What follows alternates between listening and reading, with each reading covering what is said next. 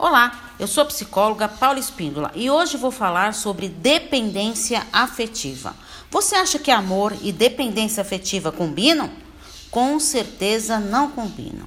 O amor é algo bom, gostoso, é para somar, acrescentar na nossa vida. Já a dependência afetiva, ela subtrai, porque a pessoa só quer agradar o outro, esquecendo de si mesmo, colocando sua vida em segundo lugar, tem dificuldade de tomar decisões, precisando sempre da aprovação do outro para direcionar o que ser feito, gerando um grande desequilíbrio emocional. A dependência afetiva afeta a qualidade dos relacionamentos. Seja mais fiel a si mesmo, pense mais em você, porque quando pensamos tanto no outro, esquecemos a nossa essência.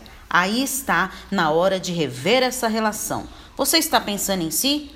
Procure parceiros que te desafiem, que saia desse padrão de dependência afetiva. Olhe mais para si, reavalie sua vida e vá em busca de mudanças e seja feliz. Agora eu te pergunto, você é dependente afetivo? Reflita bem e coloque essas dicas em prática. Um grande abraço. Tchau, tchau.